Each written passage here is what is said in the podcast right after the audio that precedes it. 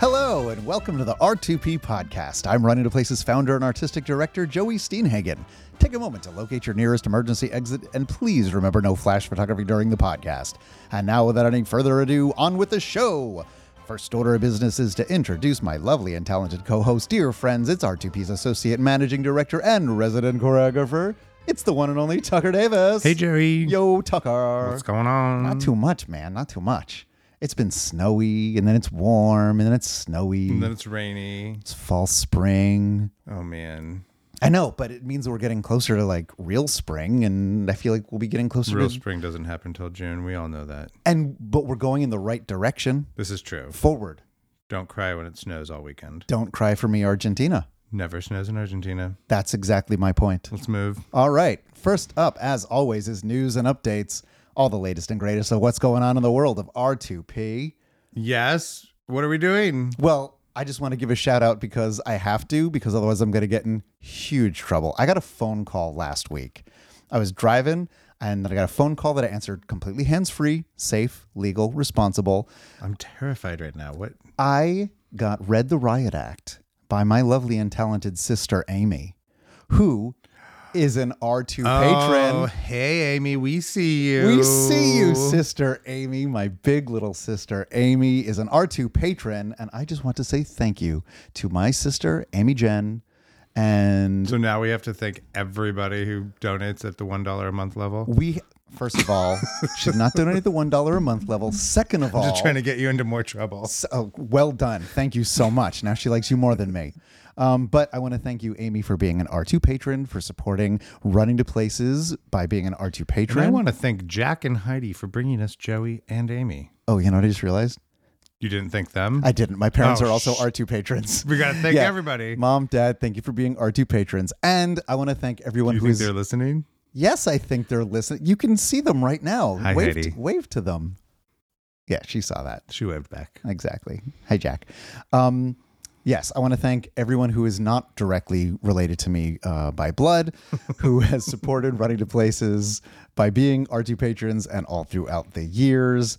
Amy, thank you. Amy, thank you. Amy, thank you. Okay, good. I'm done. I think I'm good for a while. Hey, Tucker, what else is coming up? Uh, we have another installation at the very end of this month, March 28th and 30th, of our Unplugged series, where we take a look at musicals, which for one reason or another we can't quite do on our own stage.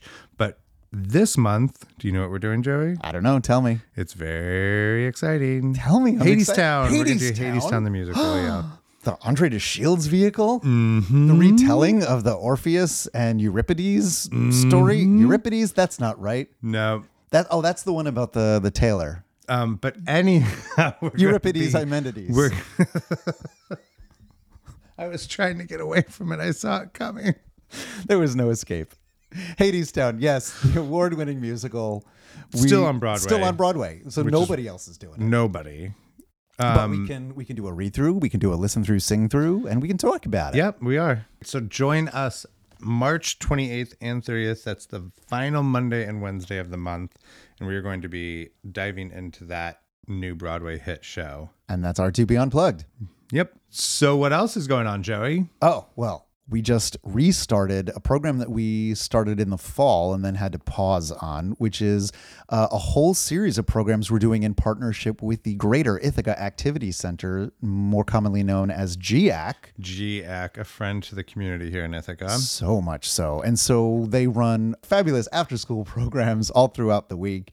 And I am so delighted that we are heading over there three days a week to work with four to six year olds, with second to fifth graders, with middle schoolers, and just doing a huge, broad range of theater stuff. So, yeah, we've been working on Shakespeare. Tucker, I'll give you exactly one guess which play we started Uh, working on. Romeo and Juliet. Oh my That's the god! one. Which I hear is like really, really good material for fourth graders.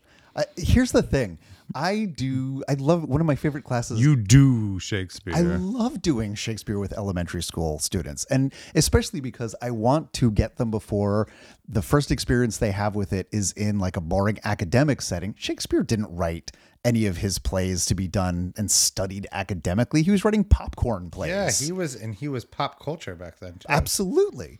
And, you know, think about it. Like his plays have like big battles and sword fights and dirty jokes and ghosts and witches and spells and, you know, comic misunderstandings and things. Like he was writing. He was writing the pop culture of his time. I time. could make another list of things, of themes in his shows that is much darker than that, though, as well. Absolutely, and But yes. deeper and more beautiful. I'm not saying he didn't do it with some of the greatest writing and poetry of all he was time. very diverse. He but was like, yeah, he was writing for everybody. He wasn't writing for academics to write Shakespeare. papers. The people's person. Absolutely. And so when I when I do Shakespeare with uh, elementary school students, we're not focusing on the language, which can sometimes be off-putting and intimidating. We focus on the stories, and the stories are incredibly accessible. So I love telling the stories campfire style, and then we get up and act them out. Uh, and I have never seen elementary school kids not get hooked on the stories of Shakespeare. And then when they get to studying Shakespeare in school, they're not afraid of it. They're like, "Oh, I know these. I like these stories. They're fun."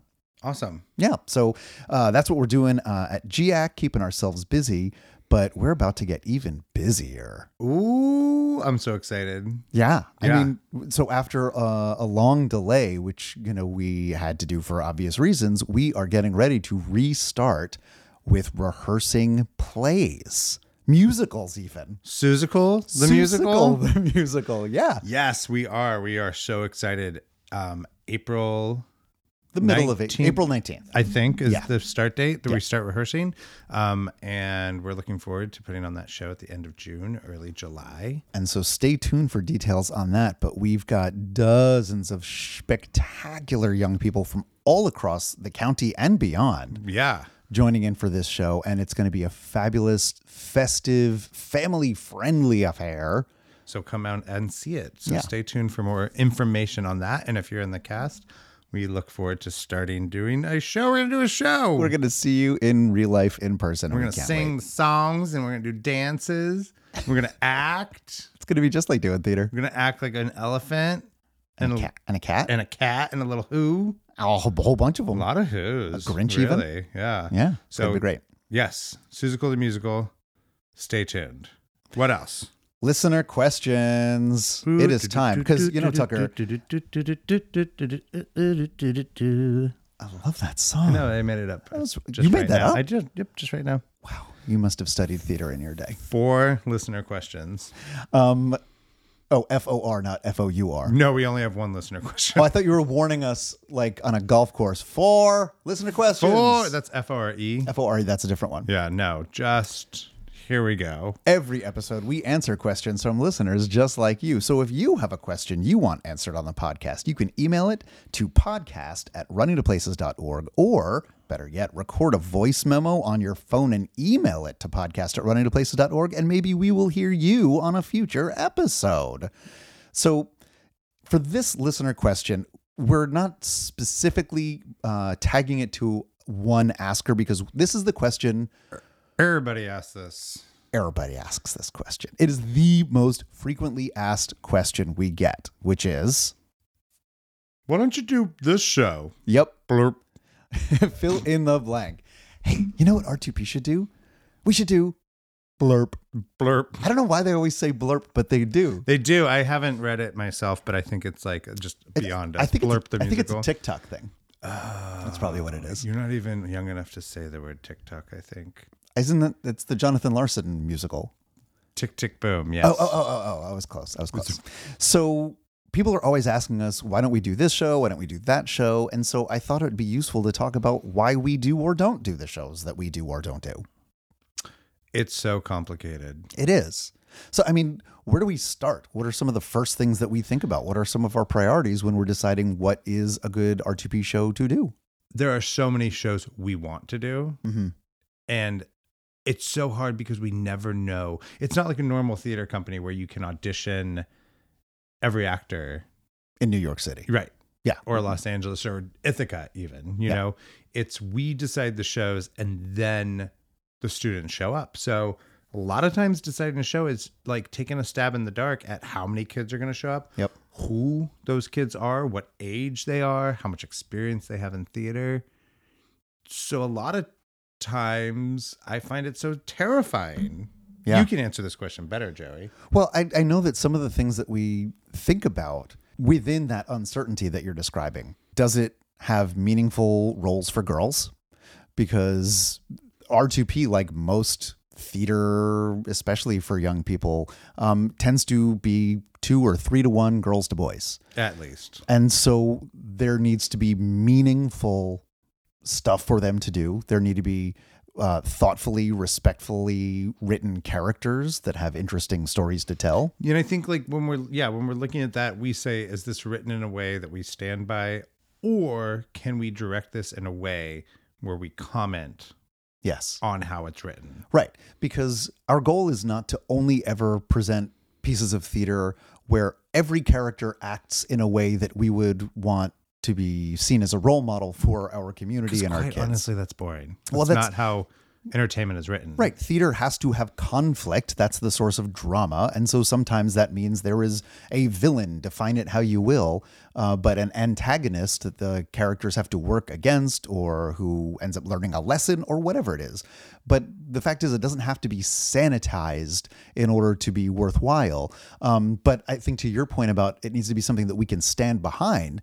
And so there are often consequences for bad behavior. You know, so just to use my favorite example, let's just say Romeo and Juliet. Mm, here we go again. But it's it's it's an easy one to point to because the fact is that it is not a, a story that glorifies violence. It is a story about the horrible consequences of violence when people choose violence over you know other ways of resolving their conflicts terrible things happen um, and so that's something we can get behind you know when we did rent rent is a challenging piece rent is not something that is made for every young audience perhaps I like literally could not believe we were doing Rent the entire time we were doing Rent. Yeah, but it, it has important things to talk about. You know, like Rent addresses uh, drug use and abuse, and it talks deeply about the dire consequences um, that that people can find themselves falling into if if if they get caught in that. Um, so again, it's about consequences of those those things that we can stand behind and have a discussion about with our ensemble and ultimately with our audience, with our community about these things. You know, running to places set out from the very beginning to do shows that would be challenging sometimes. You know, of course, we love doing shows that are easy breezy for any audience of any age to come and see and enjoy. But so those are some of the factors that we consider. You know, of course, then we think about, hey, is this a show that people are going to want to see? Um, because that matters. You know, in, in some ways, to be brutally honest, it matters slightly less now that tickets are free to all of our shows. What? It's true. We announced that at the end of last year that tickets are free to all of our shows from now on. So, you know, having a show that's going to sell a lot of tickets is less of a factor now, but we still want it to be something yeah, we people still want. people to want to come to the theater for enjoyment and merriment. Absolutely. You know, we also think about is a show going to provide many opportunities? Um, you know, in the past, we've picked shows that can accommodate huge casts. We've had casts of 50, 60 students on stage all at once because we take every kid who shows up. And that sometimes means that we have to pick shows that have huge casts. So, you know, we talked with Carl Gregory a few weeks ago, and he talked a lot about his one man shows. We're not likely to do a one man show, one person show, because we need to find more opportunities for more people. We'd sell two tickets It's true. to their guardians. yes, indeed. Another factor that's really important to us is authenticity in terms of casting, in terms of the stories that we're telling. Um, so, for example, when we did R2P Unplugged recently and we uh, did West Side Story, is that West Side Story is undeniably one of the greatest musicals in the Broadway canon. and if you have not seen the movie, it is now on. I think it's on HBO Plus and, And Disney Plus. And so, like, see it. It's really good. And the fact is, it isn't a show that we are able to do authentically and in a way that we can stand behind. We're just we're not we're not gonna do West Side Story because we don't have we're not putting white kids in Puerto Rican parts. Right. We're just not. Right. And so it's important to us to be able to authentically tell a wide variety of stories and to tell those stories in an authentic way. And so rather than kind of go about it backwards and do the wrong show for who we have in our cast, we're working to improve our outreach and our recruitment. Um, and making sure that it is clear that theater is something for everyone and every person has a place in running to places. And we look forward to a day when we can tell any story authentically and respectfully and joyfully uh, as a community together. But one thing we've never done, or we never do, we never will do, is plan a season or a show around the students that we are that we think we have. That is true. Um, nothing is ever precast. In fact, I'd say even if I feel like in my secret little brain, it's very little, it's tiny little brain, way back here, even if I think, oh, I know who's going to get that role, I am wrong so often. Yeah. It's it's in our best interest to not lock into any precasting, preconceived notion ideas. And it's important to have some sense that a show is castable, um, but that's in the broad sense, not Sure. in terms of who is because with a youth theater company, honestly, one of my favorite parts is that year after year when we hold auditions, we have moments every single time where we go, "Oh, oh, she could not do that a year ago." Yeah. You know, if we were casting things based on what we knew from last time, we would miss out on what the kids are able to do this time. And they surprise us every single time. So precasting would actually be a detriment to the work that we're doing and the quality of our shows, in addition to the unbelievably unfair disservice we'd be doing to the students that we work with. Right, and not opening any doors for anybody who traditionally is underrepresented underrepresented in theater either. Yeah. um like and i think that is sort of one of the most difficult parts about putting together a season is doing that but being a community theater Right. because i think a lot of community theaters love you all out there but i think they do have a better idea of who might be playing what roles and sort of develop a season around their cast of players Right. or like the way old um repertory theaters were done. Yes. And there ain't nothing wrong with that. No. You know, but we have a different mission than those theaters. And so, for example, um, if we do, uh, if we were to do the same show twice in a row, you know, two seasons in a row, which is something that theaters, you know, do all the time, where Yeah. they'll, you know, they'll do their annual summer rendition of, you know, whatever it is. That is perfectly fine if you're a grown up and you understand how those things work. But with ours, we want to be serving all of the kids. We want to give everyone good experiences. And so we don't want to ever be in a situation where someone is shut out of a role because the other person, you know, that is their role. They call dibs on it and they've got it for the next five years. And similarly, it would be just as bad if we said, hey, that role that you were really fantastic in, you can't have that role again, um, even though you were doing a really great job in it. You know, it's just it's just not what we do. I like to take the scripts that we're considering and just toss them around the room.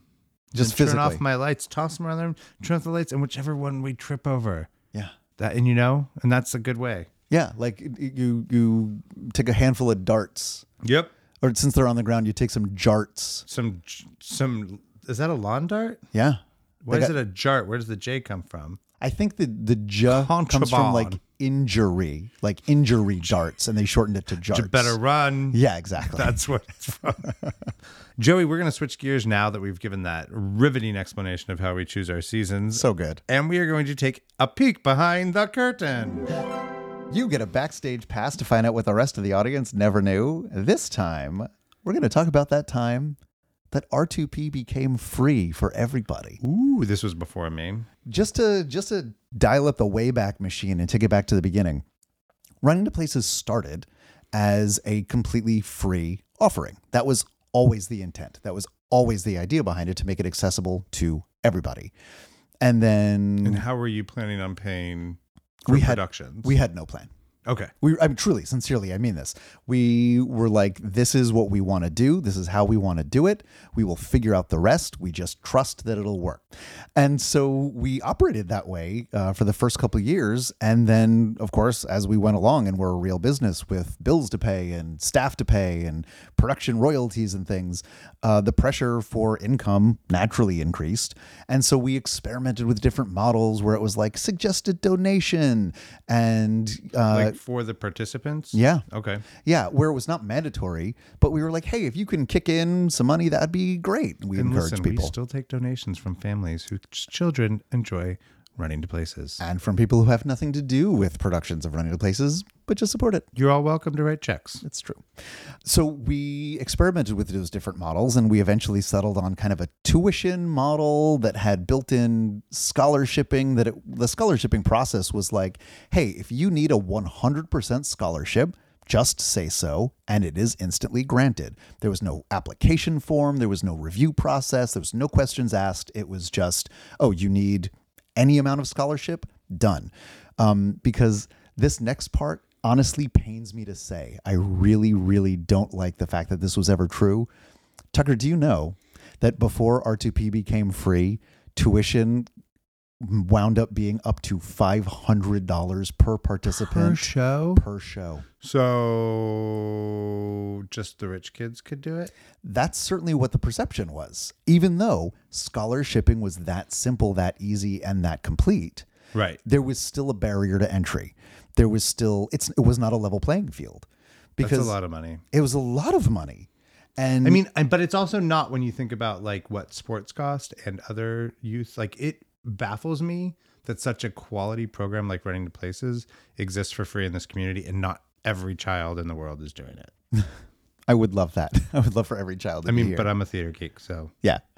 But the fact is, uh, even if anyone were to consider $500 reasonable for the value that they got for it, it was not a level playing field. And the experience for a student who knew that their parents could just write a check was not the same as the kid who could have the same access as long as their parents sent an email saying, hey, we need a scholarship for this. And especially by the time you're a teenager, that gets old. It gets stigmatizing and it it turns students off from taking those opportunities in the first place. And so we rewrote our budget from square one, every line of it, with a new priority where we said, well, taking payment for students to participate is just simply not an option. It was not going to be uh, acceptable. It was not compatible with our principles. Um, it had sort of, you know, crept up like uh, like the the proverbial pot of boiling water that happens slowly until it's suddenly an intolerable situation.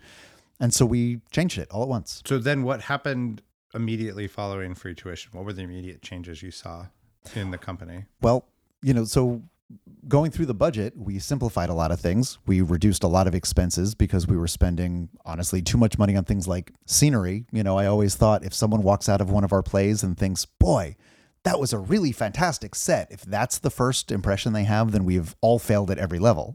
An organization's budget is its priorities in action. And if we were putting our money on scenery and not on accessibility for the kids, our priorities were wrong. Right. So we had to do a course correction. And so the next thing that we saw happen was an immediate massive increase in participation. Good, because that's what you wanted, I'm sure as well. That was the entire idea. Yeah. And we specifically had kids walk into audition who we had never seen before, and we'd say, "Oh, hey, welcome. We're so glad to see you here for the first time. What what brought you here today?"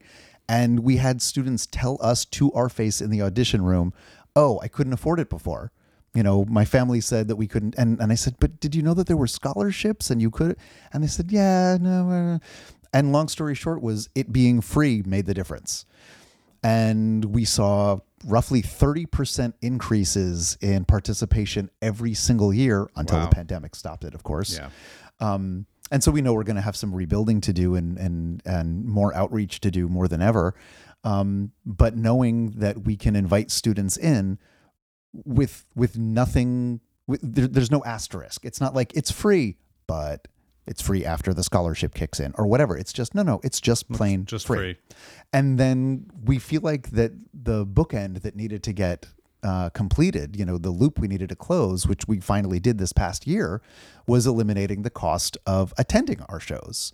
Because the whole idea of making participation free was to tear down the barriers and make it accessible so every person would know that they had the opportunity if they wanted to to participate that cost wasn't going to be a barrier. But then we realized that there were students who were eligible to participate, but theater had never been a part of their lives because the cost of attending theater made it prohibitive for their family. And so theater wasn't part of their lives. They didn't go see it all the time. I, I consider myself a very lucky, privileged person. My parents took me to see community theater growing up in New Jersey all the time. And so it was part of my life. When I was old enough to be in theater, I was like, yeah, that's something I love doing. It's something that's already been part of my life. So that is why we found it really important to be uh, a theater that is a community theater for the entire community. And making tickets free meant that kids could build a lifelong habit of participating in theater as audience members and then if they want to later on as participants themselves on stage and then therefore inspire the next generation when they see themselves on stage. Also, this is a little off topic, but side note, you don't have to be a performer if you're a student and you're interested in participating in running to places either. We have lots of opportunities behind the scenes and helping in making the reality of a production come true. Um, so there really is a spot for you or a child you know at R2P. Close the curtain. There's a draft in here. well, it's time for intermission. And don't forget to stick around after intermission. We'll be chatting with a theater professional, career dancer who has appeared in national tours, off Broadway, is a phenomenal teacher and choreographer, and has contributed so much to R2P. Tucker, do you know who it is? No. It's you, Me? Tucker Davis. Hmm. but we'll get to that later. Meanwhile, everybody, take five. Thank you, Five. Thank you, five. Thank you, Five. Thanks, five. Awesome. Remember that this show, like participation for the kids and tickets to our shows for everyone, like we just said, is totally free. And this is possible only with the support of our R2 patrons, who, for as little as five bucks a month, get access to a whole host of thank yous, including the extended two act version of this podcast, although we are still making it available to everyone for now. You will also receive the full heart that comes from making theater accessible to everyone in our community. You can become an R2 patron today by visiting runningtoplaces.org slash join. That's running T-O places.org slash join. We're sponsored this week and every week of 2022 by our friends at TTC, aka Tompkins Trust Company.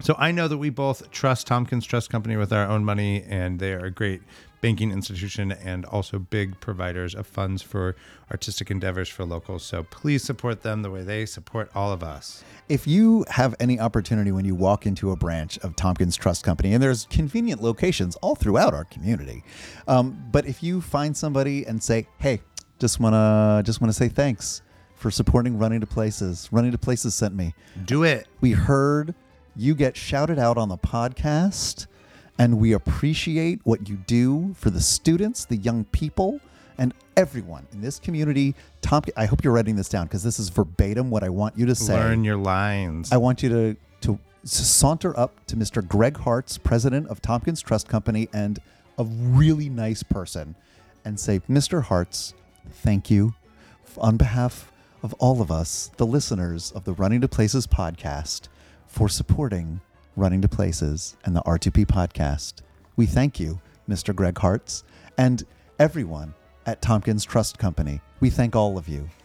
And then I want you to bow grandly and smile sweetly and then uh, shuffle off to Buffalo over to the teller. And then I want you to repeat that entire speech to just look at the name tag the Just teller whatever has their name is. and repeat that entire speech to them.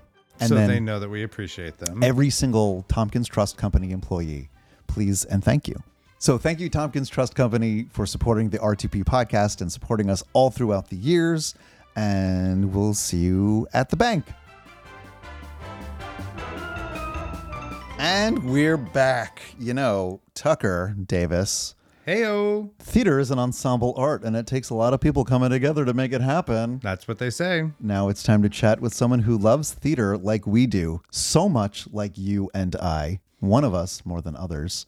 It's time to run lines with Me. Tucker Davis. It's me. Da da da da da da da da da da da da da da da. Tucker.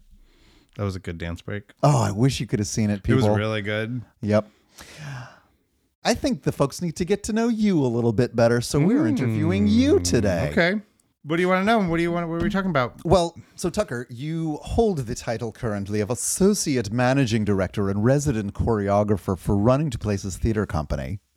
Which means that we just do everything. That's pretty much what it means. In nonprofit life, we all do a little bit of everything, or more likely, a lot of everything. Yeah. And so, uh, what are some of the things that that you do and have done with running to places? As if I didn't know. My first show was Crazy for you. that's the one I was thinking of the title. Crazy for you. I've done. I don't know. I I I would like to sit and think about what shows I've done, but it would just take forever. But that was 2016 season, it was a long Yeah. time ago. and I've done one show at least almost every season. I think. Yeah. Since I mean, then, for me, highlights include Rent. Rent. It's beautiful work. Um, Footloose. oh, Footloose was a lot of fun. That show also was really hard. Why was it hard? I don't know why. I don't know why. I mean, I know one reason why. That was the show that we did in August in three weeks of rehearsal and then a week of tech. Oh, that was why. That's the reason why. Yeah, that was a lot why. of show that we did in a very short period of time. That of one, time. for some reason, like there's, I have solid memories of it, but it also blazed by, like quickly. I remember being in the high school, um, and I remember choreographing a dance for Jasper, and he was very excited that he had a dancing role. yes, Jasper Fearon, who audiences may have seen as Joseph in Joseph and the Amazing Dreamcoat. Prince Eric in, The Little Mermaid, So good. Doing that was little so dance. cute in that little boat. Pippin in what's that? What was that musical called? Pippin, Pippin. Pippin and Pippin. He had magic to do just for us. and he did it. and in Footloose, and and Jasper, I don't think I would be uh, telling tales uh, at a school to say that he would never pretend to be the greatest dancer in the world. He would never claim to be the No, no, greatest no. dancer that's ever been. No, quite opposite. He likes to make fun of himself for being a bad dancer, which he is not. He is not at all. No, he moves very well. Yeah, but in Footloose, he had a whole number that was about him learning to dance. And then dancing well. yes, which he did to great comic effect as he was learning. Yeah. That And- was really fun. That was one of my favorite numbers to stage, I think, actually. Now thinking Why is that? it. Uh just because of the energy of everybody. Um Jasper at the time was like a little uh R2P internal pop star. Um so everybody was like just always in a good mood and we were choreographing that and he was just really really really funny. In that show. Yeah, I mean, I think uh, one of the things we certainly try to encourage in running into places is the fact that no experience is necessary. You don't have to be this good in order to join. You can be anything, and we'll teach you the rest, and we'll celebrate what you've got. And I really f- loved watching how you embraced exactly where the kids were at. In, in a show that is all about dancing, it is high level dancing, Yeah. and, and there was a lot of high level stuff. And then knowing that you were working with a group of uh, of performers who did not all come from 20 year professional dancing backgrounds. No, and most of our performers don't. Absolutely. And I think that's wonderful. Um But, but, working with with what you had and yes anding the heck out of it into a phenomenal number and a phenomenal show. Yeah, I mean, so another standout for me would be Newsies, uh, which I loved doing, and and I thought that was a really great show. And that's another one where it's like when you think of dance musicals, like that is one where you're like, oh, you have to have a gazillion boys, and they have to be all brilliant dancers. Well, guess what?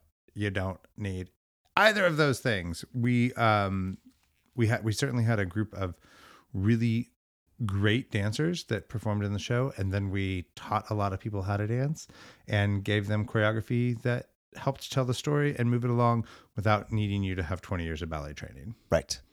And it's that yes anding spirit that that I I love because you you don't yes and kind of down to where they think they are out of kind of, you know, fear and insecurity. You raise a bar and then give them the tools to it's more reach like and beat yes it. and we should get to work Yeah. And and you do and they do. yeah I mean, is that how how you grew up? Is that how you were raised? How did what is what is your history with it? so i started dancing late um What does that mean? Late. three no i'm joking um i did i mean i took some community classes when i was young um and i was in a performing troupe uh until fourth grade um and then i wanted to quit and try some sports and so i tried some of those things and they weren't as good so i came back to dance really when i was um in high school so i was like 14 15 years old So you didn't get serious about it until then. yeah. Um, which is kind of considered late sometimes, even though I know plenty of professionals that started even later than that. Um, but later than the a lot of the students that you work with at running to places. yeah, you know, some of them come in their senior year and they're like, I've always wanted to do a musical and I want to learn how to dance. Right. So we do. Um, but so I felt like I was always, and especially because you know, growing up as a boy in a activity that has more young women in it, um, you get thrown into things that are above your head all Ah. the time. So I sort of learned that way, and then I, and then once I started taking more classes, I found out I was really good at dancing, and then I picked it up really easily. So I was getting thrown into these classes with people who had the vocabulary, both um, actual vocabulary and physical vocabulary that I just hadn't developed yet.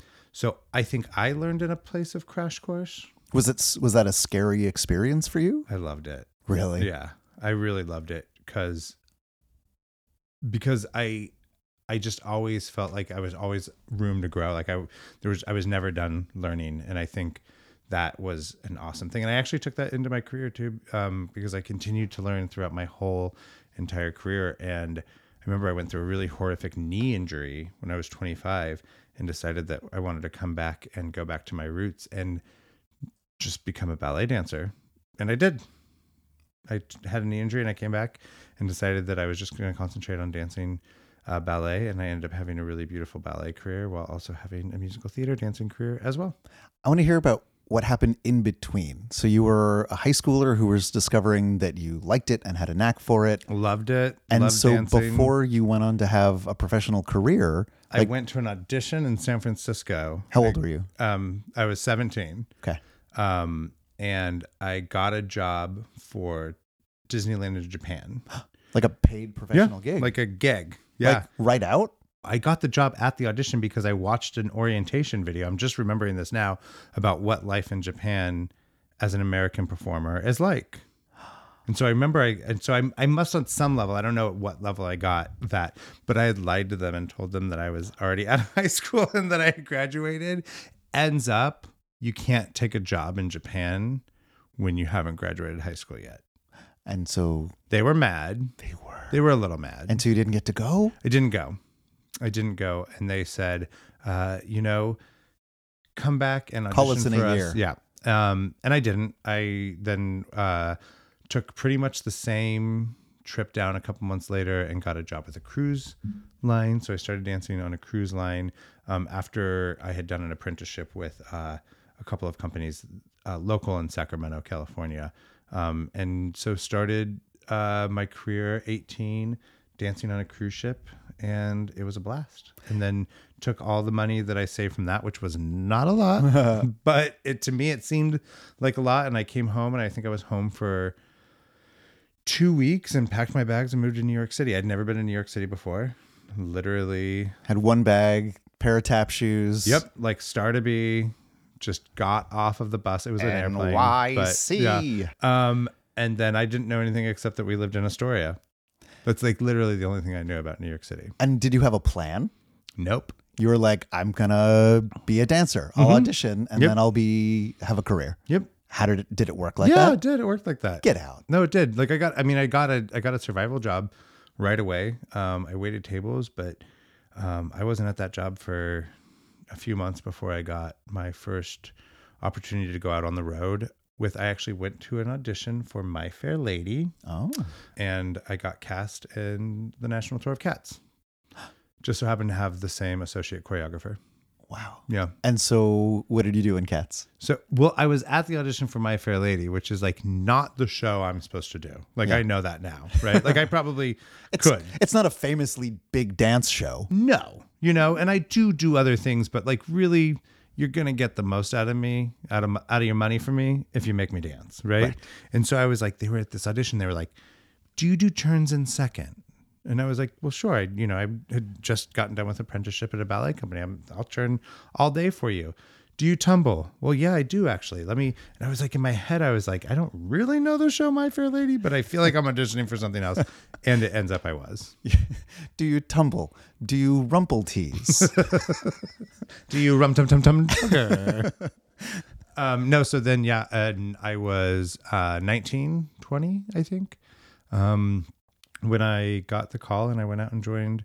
Uh, I was already away from New York City. I was doing a production of um, Anything Goes, and got the call, and I actually ended up leaving that contract a week early to go and do cats, and so asked for that from my producer at the other show, and everybody was happy to watch me go into something bigger. And so in Cats, what did you do? Did you play one specific role the whole time? No, I was a swing. What does a swing mean? And I think people actually do know what swings are now because it was such a big deal. Oh, Um, recently with with Hugh Jackman on The Music Man. Yeah. Um, but a swing basically sits around and waits for people to get sick, uh, get injured. That sounds so ominous. To sit around and wait. and just wait for horrible things to happen to other people. But like really, um, you know, you're just waiting. You're there in case, right? So you are a cover that can cover multiple roles. So I covered um, seven roles, and ending up, I think I was contracted to cover five at first, but then I ended up covering uh, some additional roles. I went on for a couple roles in a mo like in a moment's notice that I had never even rehearsed ever in my how, life. uh, how does that happen? What what do you Uh, do in that moment? You Like when, when like put us into that into that scene. Like where were you when you got so you're call? usually sitting in the audience watching the show and you know the show so well that you can tell like you Something can is see different. is something either someone didn't make their entrance or somebody is changing something. And you know the show. I'm telling you you know it like like better than you know anyone. So and we used to we used to practice this too. So they when you get to a new city they make you sit in the back of the audience. They'd make you run all the way to your dressing room. So you'd have to run out of the back of the house you do a swing drill. go yep absolutely go all the way through put on as much makeup as you possibly can get completely ready um, and they time you and they want you to do it in under seven minutes Whoa. to be able to get onto the stage And and so so you literally have people putting on your clothes. You have people painting your face with you. You're usually painting your own face as well while somebody else is putting a wig cap on you. You have a sound person there putting a mic on you and you want to get it all done in 7 minutes. And and I I mean there were times where I got it done in under 7 minutes because there was like Mistoffelees is down. we have Mistoffelees needs- down. Like I've Mistoffelees gone on with full human face and just a couple of whiskers, and then what happens then is that when you come off stage, the, um, the hair and makeup people are there to sort of build you as the show goes on, so you get time to sort of put on the right costume, or you know. Uh, get a little bit more makeup on, or you know, Yeah. Sometimes they throw you on if it was the middle of the Jellicle Ball. They throw you on without a mic because you don't really need one for for that because it's mostly a ballet. And then during intermission, you would usually then revamp yourself to get ready. And so you're getting ready to go on. Like, at what point are they telling you, oh, this is the role, by the way, that you're going on? Or you're just getting shoved on stage, you know, figure out when someone doesn't say something? Um, you usually know. So I actually had. So I covered so many roles that they made me a costume called the Spike costume. So I could be thrown into my Spike, and then go into almost any other role. There was a couple roles I wasn't allowed to do if I was Spike. Like I couldn't do Mistoffelees if I was Spike, but I could do Tumblebrutus. I could do Alonzo, Pouncival. I could do all these roles just as this basic cat Spike. Um, and then also, there's like a Jellicle fan club out there. They got a hold of this, and so at one point when I was on tour, there was a Spike fan club No. like forum online where I like received gifts of like pictures where it was like accurate makeup and everything. I had my own makeup plot that like nobody would ever And see. these mega fans studied These it. mega fans saw they it and they it. asked me one time outside the theater, like, what is that? What character are you? We don't recognize the makeup. I'm like, well, actually, you know, I explained it one time and then it was like on the internet at the Jellicle forum. I mean, that must have been the most coveted piece of information for these mega fans to know something like Yes, like Miss Jellicle, who was like, I think she, I feel like she might have started it, or she was like the keeper of the realm. Yeah. Um, and they Feels like a got married at one of our shows in Vancouver. what? Yeah, like in the lobby or something, like before the show. Because they were so They so, were just, I mean, they saw us, they followed us on tour. They were, they, they loved the show. So how did you go from your professional career to where you are now, where you're here in Ithaca? Well, came to Ithaca to go to Cornell, like a lot of people do, and I uh, I've taught or choreographed at lots of places, Cornell included, uh, Ithaca College, uh, all the dance studios. I currently still teach with Ithaca Ballet and help out with their productions. Um, and I actually can I plug myself? Please do. I have my uh, new ballet that uh, premiered last month at the Hangar Theater with Ithaca Ballet is getting a second run, um, and it's headlighting with Snow White at the end of April at the State Theater. Um, so, and that's called Ellipsis. Um, so, I yeah, I just started choreographing shows mostly here. When I moved here, I became kind of more of a choreographer. I want to talk about that. I just just to follow up on your plug for a moment. Yeah. Because it's really special and unusual because, you know, in in musical theater world, it's a lot more common that the choreography for a show is original to that production and and you know, no production looks like any other production typically. But in ballet world, a lot of times the choreography is is set and it gets recreated for tens and twenties and hundreds of years. And so this ballet that you're talking about is not that, is it? No, it's brand new. It's a contemporary ballet. So I don't a lot of people when they think ballet they think about sort of fairy tale or romantic ballet and they do the same stories that we know like romeo and juliet Heard of it? yeah have you I have. um and they do and and other things too um they do these stories everyone knows the nutcracker right but they have princes and princesses and it has a lot of gender assigning behavior and dance and expectations and things that i kind of think are antiquated and like don't that they don't need to be there for storytelling in ballet anymore so um so i do mostly work in like uh, contemporary sort of way of um, devising work that is about the now and about sort of the self. I mean, I feel like that's that's the perfect thing for someone who maybe has been intimidated about the idea of going to see a ballet. Right. You know, sometimes they're, you know, going to see an opera feels like something that is inaccessible or is, you know, something for, you know, you have to be in a tuxedo to go see. and Oh it's- yeah, no, not no, a- no, no. And so this is new work for new audiences. Yep. And like and and no one's in a tutu, right? And no one is being saved by a prince and nobody is under a spell and no one is going to get murdered. You know all these things that I like these are things I think The I- standard ballet Yeah. tropes a lot of ways. Ellipsis is about humanity and about relationships that we have with other people. And it's exciting. It's fun. It's athletic. It's uh, 30 minutes nonstop dancing um, with one dancer who never leaves the stage. And she is incredible.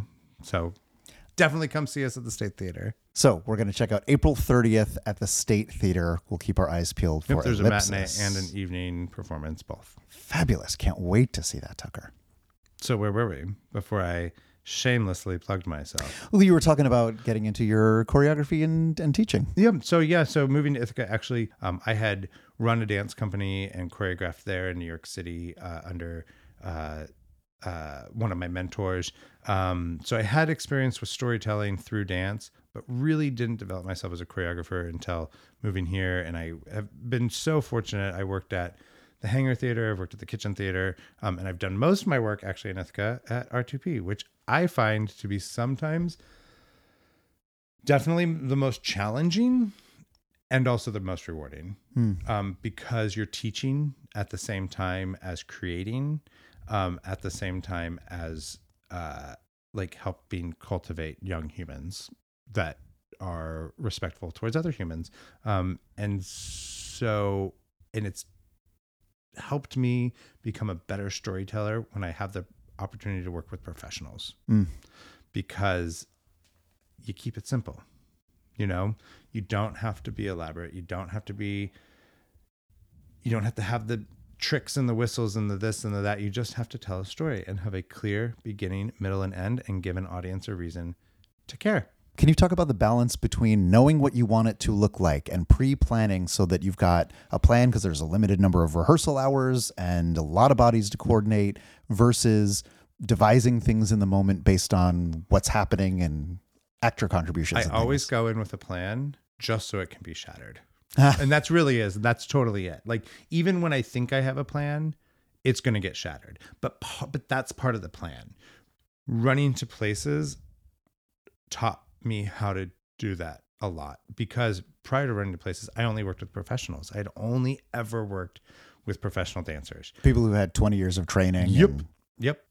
Crazy for You was a was an interesting show because I didn't I set the bar really really really high and I refused to back down off of it and it taught me that that's dangerous and also that it's possible. Mm-hmm. So I try to meet somewhere in the middle of that. Because you're working with people not only you're working with people who who might not know or might not be trained to dance, you're also working against a stigma oftentimes with people who think that they cannot dance. Mm. So that is like half of the job with R2P is empowering this person to believe that they can tell a story through dance, to believe that they have the capability to move with their bodies in a way that's enjoyable for other people to watch. Because a lot of people just think that you need endless endless amounts of training to do that. When in fact, when I work with professional dancers, a lot of the work that I do is to break down To technical undo, barriers. you don't have to have your toe pointed like that. Right.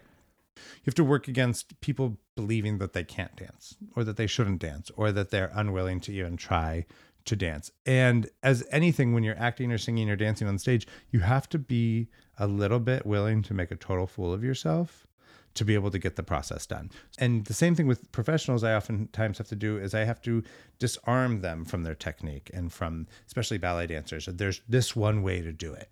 When reality is, it's like mm, our bodies are all created so differently that there has to be a million ways to do it. We just have to find the way for you to do it or the way for us to do it together. Teaching people to believe in themselves is half half of the battle and R2P has done a lot at helping me do that. In fact, I think it's honestly why I and I do think I'm a great choreographer, but it's why I think I'm good at what I do is because I can take a 12 year old who doesn't think that they have the right or the permission to dance on stage and tell a story, and we can totally turn that narrative around. And I will ask you to work hard, and I will ask you to go beyond your comfort level, and I will ask you to take a risk. But I also promise that on the under end of it, you're going to be happy you did. You know, sometimes that's a little bit of a struggle. Sometimes they resist. I can't. I can't. I hear that a lot. But you can. Well, Tucker, thank you so much for sharing that. I I I feel so lucky that I get to work with you and see you put those ideas into practice and that I get to partner with you and I know that my work has been made better by your collaboration. We also laugh a lot. A lot. We laugh so much in rehearsals with the students and also like by ourselves getting ready to tell these stories. Um, there's so much laughter in our work, and I really enjoy that. I don't even know why I'm talking about it. I just love R2P so much. Well, Tucker, thank you for being our guest today in addition to being co-host. Next time, we're going to be talking to Joey. I don't know if it's next time, but we do need to interview Joey because I have so many questions. burning questions. So many. Why? Why? That's the first and second question. That's all of them. Uh, well, Tucker, I hope you'll come back next week. I'll be here. Okay, good. Well, that's it for this edition of the R2P podcast. Drop us a line at podcast at runningtoplaces.org if you have listener questions or with whatever else is on your mind. On behalf of Tucker and me and the rest of the R2P family, thank you for joining us. And thank you to Tompkins Trust Company and our R2Patrons who support us and make all things R2P totally free for everybody. I'm Joey Steenhagen, and scene.